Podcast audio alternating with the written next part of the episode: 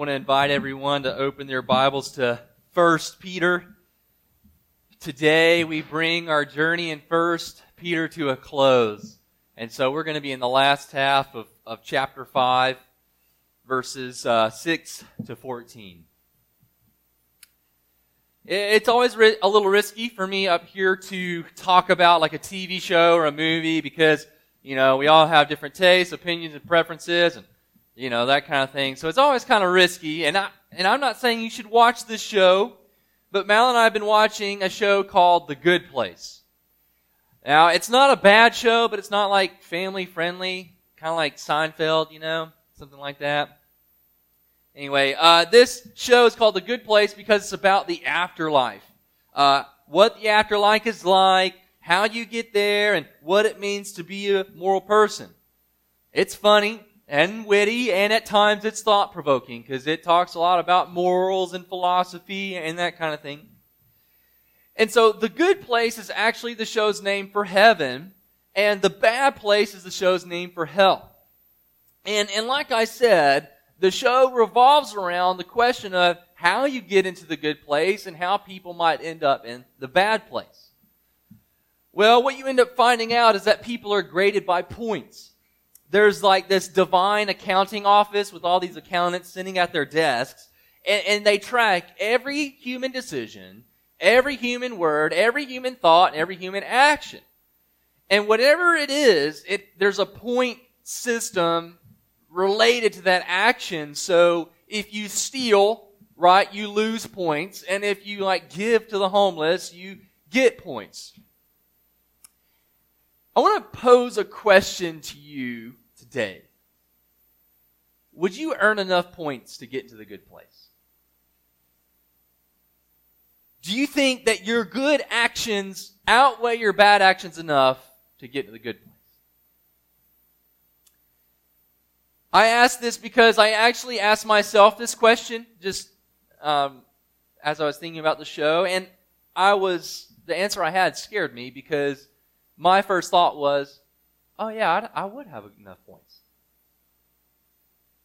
I'm a pastor. Calling is to serve people. I'm a good dad and a, a good husband. I try not to lie about other people or do harm to others.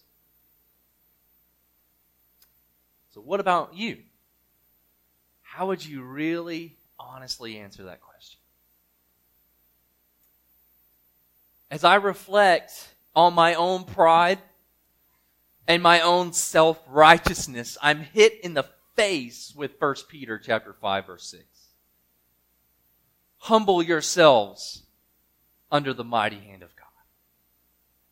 Humble yourselves. Fall on your face before this God. Be- become undone. Because what God has called us to be isn't a good people, but a Christ people. This isn't about good points, but about a good Christ. Peter ends his epistle, this letter, by showing us that God doesn't call good people and he doesn't demand we have good points.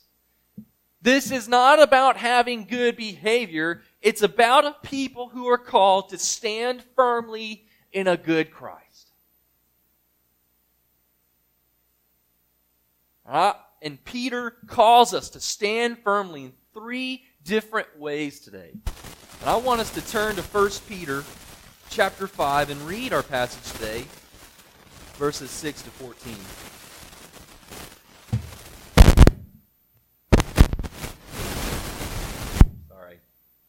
Excuse me. All right, let's read. Humble yourselves, therefore, under the mighty hand of God, so that at the proper time he may exalt you, casting all your anxieties on him because he cares for you.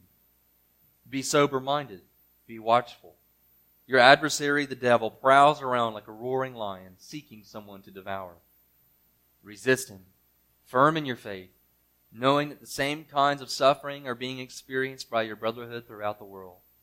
And after you have suffered a little while, the God of all grace, who has called you to his eternal glory in Christ, will himself restore, confirm, strengthen, and establish you. To him be the dominion forever and ever. Amen. By Silvanus, a faithful brother as I regard him, I have written briefly to you, exhorting and declaring that this is the true grace of God. Stand firm in it.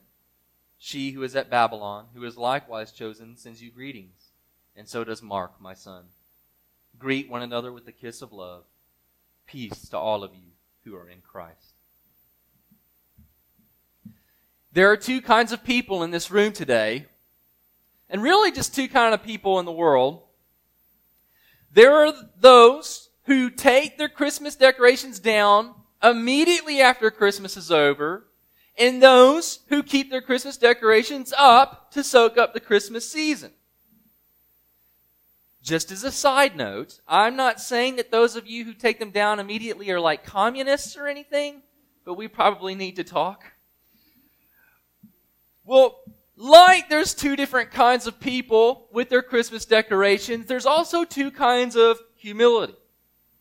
I know Peter has already talked a great deal about humility, and we talked about humility a lot last week.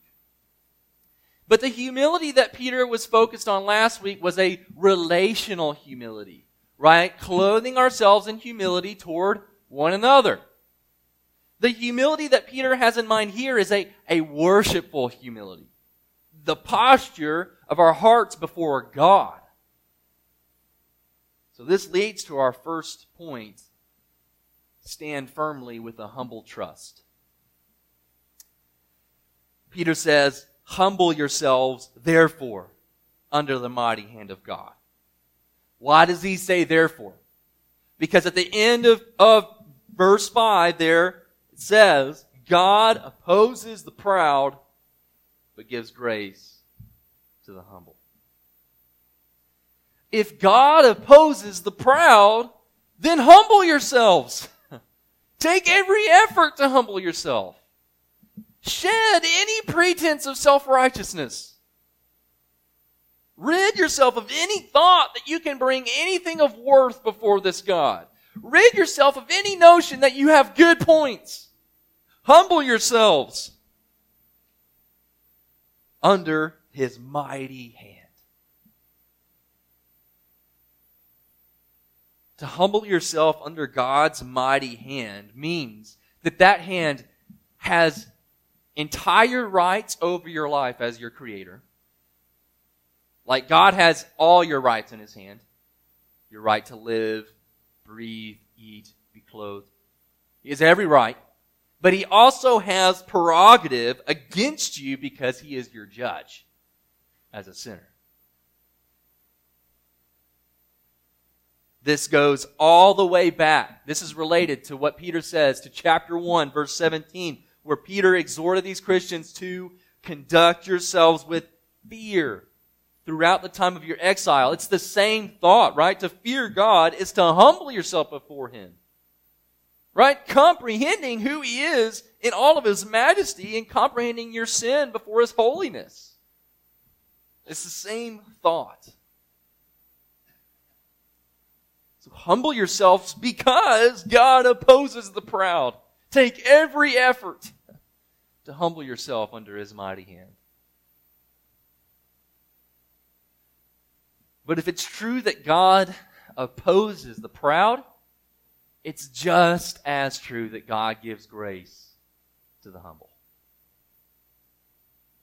That's why the mighty hand of God here that Peter uses is both cautionary and encouraging. How is it encouraging? Because it's precisely this mighty hand of God that, look at verse 6 again, at the proper time he may exalt you. The same hand that cautions judgment is the same hand that lifts you up. Peter surely has Jesus in mind here, who, who says in many places in the gospel, whoever exalts, exalts himself will be humbled, and whoever humbles himself will be exalted.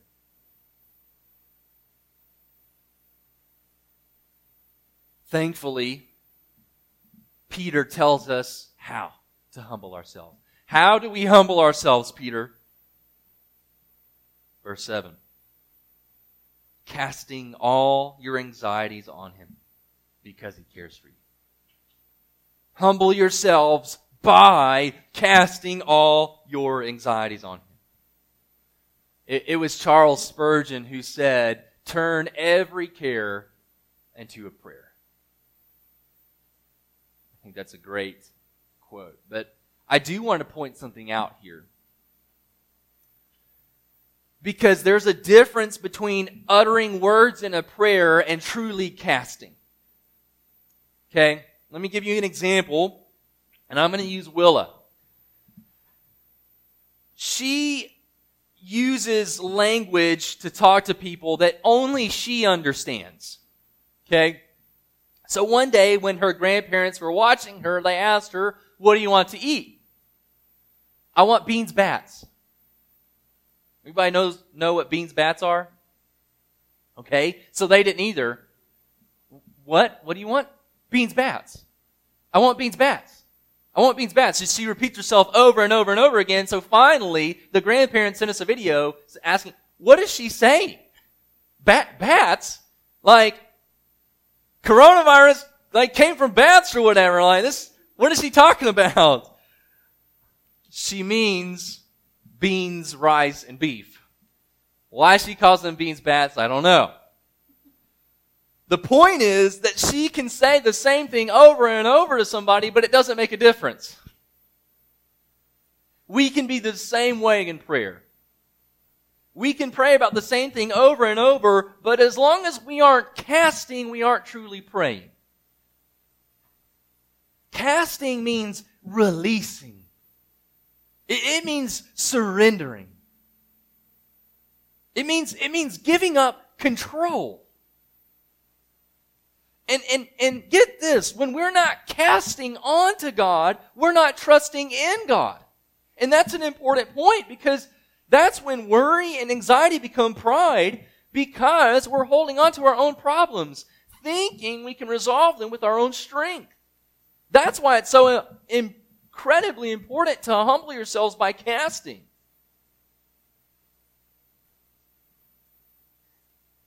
And, and sometimes, don't hear me wrong, sometimes it does mean we pray about the same thing over and over. Okay, but when we do that, it's a wrestling to actually cast. You see what I mean?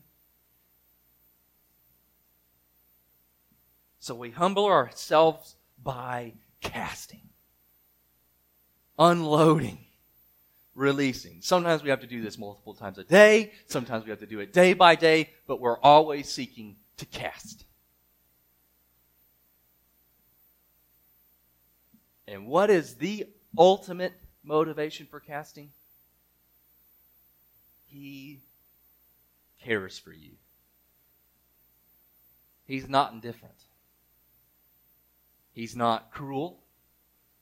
He's not distant. He's not aloof. God cares for you, and He cares for your problems, and He wants to shoulder your burdens. Psalm 68 is one of my favorite Psalms, and it says, Praise be to the Lord, to God our Savior, who daily bears our burdens.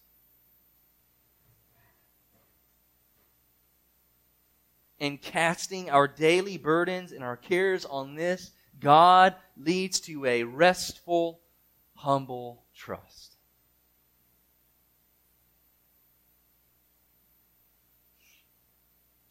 Because it's precisely when you're trusting that you're resting, isn't it? But I have to, I have to be honest about something at this point because I don't like well, let me rephrase that. One thing that I hate about living in the Midwest is all the tornadoes. Okay, I'll take hurricanes over tornadoes any day. Mal can sleep through tornado sirens, but I'm up out of bed looking, keeping watch, okay? Like, I don't know, but I can't sleep if I know there's this swirling mass of wind, dust, and debris that's out to destroy us all. You see what I mean? All right, I'm not going to sleep. But in contrast to my sleeplessness over tornadoes, it's actually our humble trust that leads to a, a, a faithful watchfulness, a faithful watching. So this leads to our second point. Stand firmly with rooted vigilance. Rooted vigilance.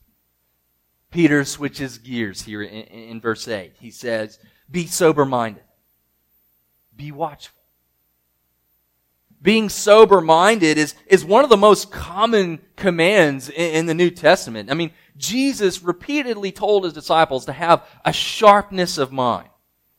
All right, because, especially as it relates to looking out for sin, because as we go about life and we face temptations and we face sufferings and, and Jesus' return is imminent, we can be lulled to sleep by sin and apathy and all these kinds of things. So we have to be sober minded. Jesus, he said in Luke 21, be careful or your hearts will be weighed down with dissipation, drunkenness, and the anxieties of life. And, and here's the connection between being watchful, like being alert, and trusting. It's you can only be watchful when you're trusting.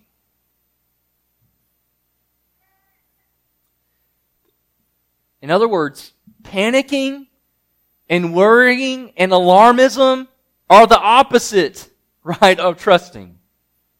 And so we're watchful not to raise a panic, but because, because we know where our confidence lies. We're watching not because we're scared, but because we're confident. So what are we watchful for? Verse 8 again. Your adversary, the devil, prowls around like a roaring lion, seeking someone to devour. We believe we have an adversary, an enemy, whose day and night profession and desire it is to devour Christians. This doesn't mean we always blame our problems on the devil. If you're always blaming the devil for all your sins and problems and issues, the devil's got you right where he wants you. But it does mean we have a powerful enemy who wants to trap us and devour us, an enemy who is always at work against us. And, and right here, I know I did this a couple weeks ago, but I love doing this. I want to ease your fears about the end of the world, okay? Let me just put your minds at ease. Recently on Facebook, you may have seen it, there was this big hoopla about this sculpture put in front of the UN headquarters. You guys see that? It's a jaguar with wings. People are quoting Revelation all over the place. And let me just say this. The devil would love it if we were more alarmed over a statue than over our own sin. See what I mean? The devil doesn't care if we're raising alarms over a statue. He cares if we're ignoring the deeper problem. He's not out to alarm you with, with statues. He's out to devour you by lulling you to sleep, by, by getting you to sin and abandon your faith. But guess what? The devil is not all powerful. There is only one who is all powerful. And you are not hopeless against Satan. Peter encourages, encourages us in verse 9. Resist him, firm in your faith, knowing that the same kinds of suffering are being experienced by your brotherhood throughout the world. This reminds me so much of James, who, who wrote in his letter to submit yourselves then to God. Resist the devil, and he will flee from you. How can we resist the devil? Like, uh, do we have it in ourselves to resist temptation? Like, do we have the strength to say no to the devil? No we resist this devil by the same humble trust that we saw earlier. The power is not in ourselves, but it is in the God who cares for us. If God truly cares for us, then, like he says in 1 Corinthians, he will not let you be tempted beyond what you can bear. If we believe that, then we'll trust it. I think that's actually 2 Corinthians, but Tom Schreiner wrote about this that believers triumph over the devil as they continue to trust God, believing that he truly cares for them and will sustain them to the end. Perseverance until the last day is accomplished from first to last, not by gritting our teeth, not by pulling up our bootstraps, but by faith. And that same faith is encouraged by knowing that we share the same kinds of sufferings with Christians throughout history and throughout the world.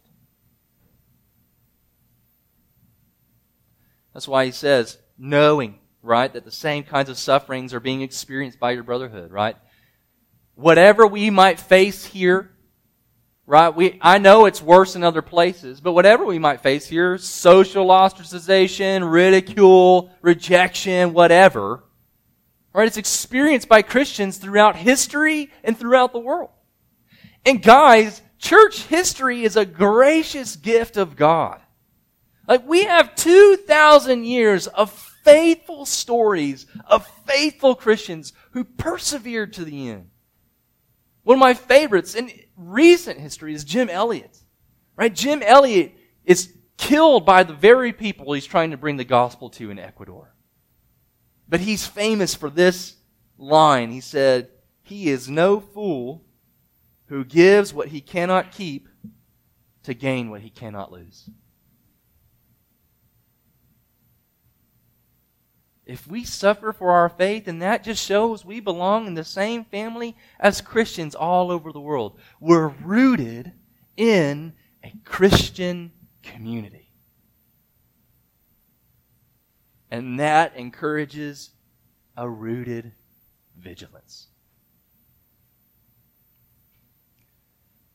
Finally, we stand firm with hopeful endurance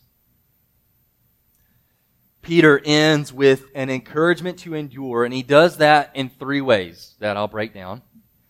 He limits the present, he sanctifies the past, and he glorifies the future. All right, look at verse 10. And after you have suffered a little while, the God of all grace, who has called you to his eternal glory in Christ, will himself restore, confirm, strengthen, and establish you. So first, Peter limits the, the, the present. In other words, he puts an end date, an expiration date on suffering after you have suffered a little while. I, use these guys as an example quite a bit, and it's just because I, lo- I love reading about them. Uh, but the SEALs, right?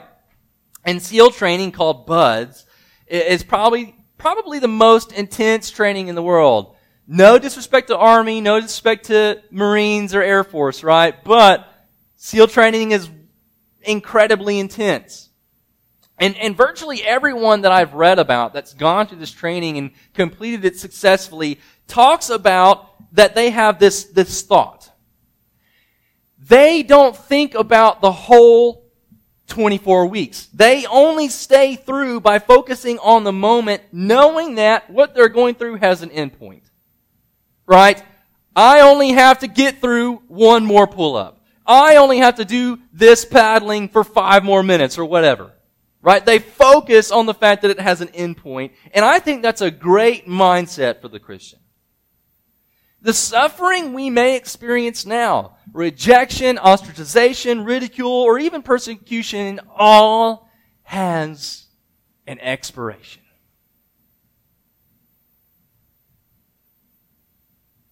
And listen, this is especially true if we frame it in terms of eternity. Just endure for a little while, and you will have no pain for eternity. In 10,000 years, you will experience never ending joy if just for now you suffer a little while. So Peter limits the past, but he also or present, but he also sanctifies the past. He says, "The God of all grace, who has called you to his eternal glory in Christ." Peter reminds us that we are connected to the God of all grace. Let me repeat that. The God of all grace. Not some grace, not a little grace, not stingy grace if you can achieve it, the God of all grace. And this God of all grace has already called us to his eternal glory in Christ. And if you are a Christian, the fact that you believe in Christ today is the miracle of miracles. Because you are not a Christian because you deserved it, and you are not a Christian because you asked for it. You are a Christian because God looked on you and called you by His own sovereign grace. Elected in eternity, chosen since before you were born. Despite all the sin in your life. What astounding grace.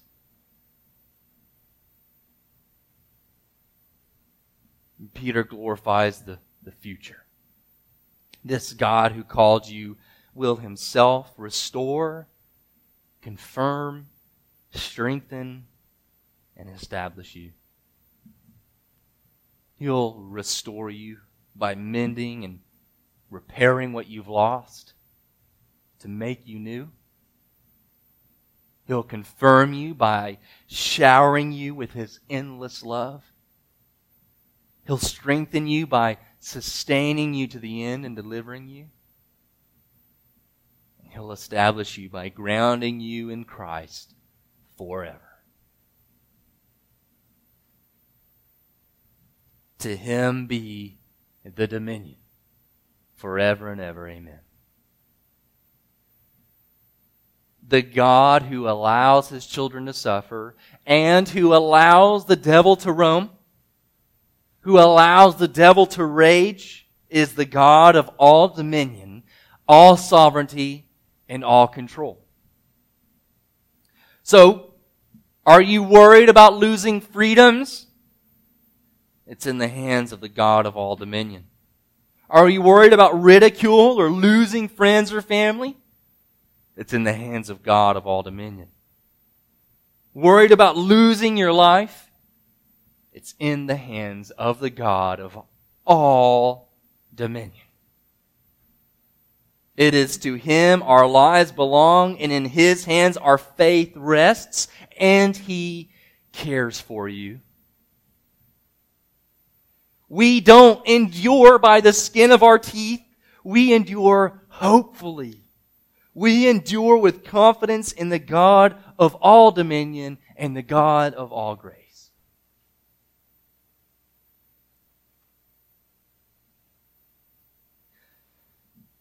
Peter concludes his chapter with a final greeting.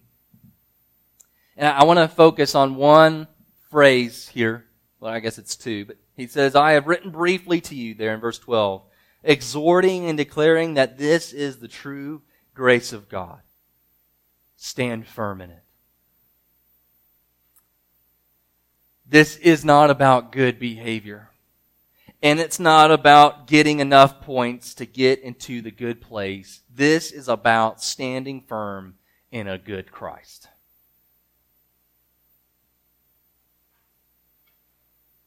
The reality is, we can take comfort knowing that if you are standing in Christ, you will do these things. Humble trust, rooted vigilance, and hopeful endurance aren't the result of your good behavior, but growing deeply into Jesus. So do you want security? Stand firm in Jesus. Do you worry about suffering and whether you're going to make it? Stand firm in Jesus. Do you want to endure to the end? Stand firm in Jesus. Cling to Him with even the weakest faith and He will hold you and keep you. Cling to Him when you're at the end of the rope and He will sustain you to the end. Cling to Him when the devil has his mouth on you and is about to devour you and He will vanquish him. Christ fights for you when you have nothing left in yourself. But this is only true if you have humbled yourself. Like, have you been confronted with and convicted of your sin and self-righteousness and pride? Ha- have you seen your sin in contrast to a holy God?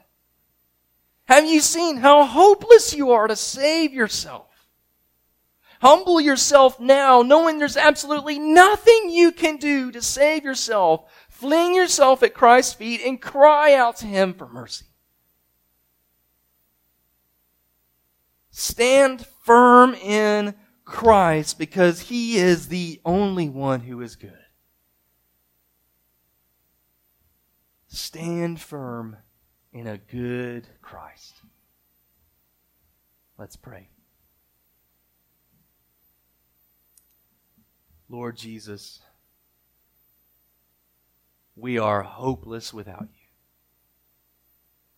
We don't have the strength in ourselves to do this, but Lord, in you, we can. It's not us who produces this in ourselves, it's you who produces us, this in us. So Lord, we look to you. We look to you, Lord Jesus, we need you. Please work this in us. Help us to endure to the end by your grace. Help us to resist the devil by your grace. Help us to cast our cares on you by your grace and your goodness. And in this coming year, Lord, grow our roots deeply in you, in who you are and, and what you have done for us and what you continue to do for us day by day. May our answer always be only Jesus only Jesus. Work this in us, Lord. Work this in us. We ask this of you and we trust that you will because you promise. And it's in your name that we pray. Amen.